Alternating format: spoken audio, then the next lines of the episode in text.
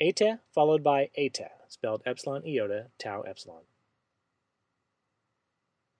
Whether followed by or, or if followed by or. Indirect question introducing words.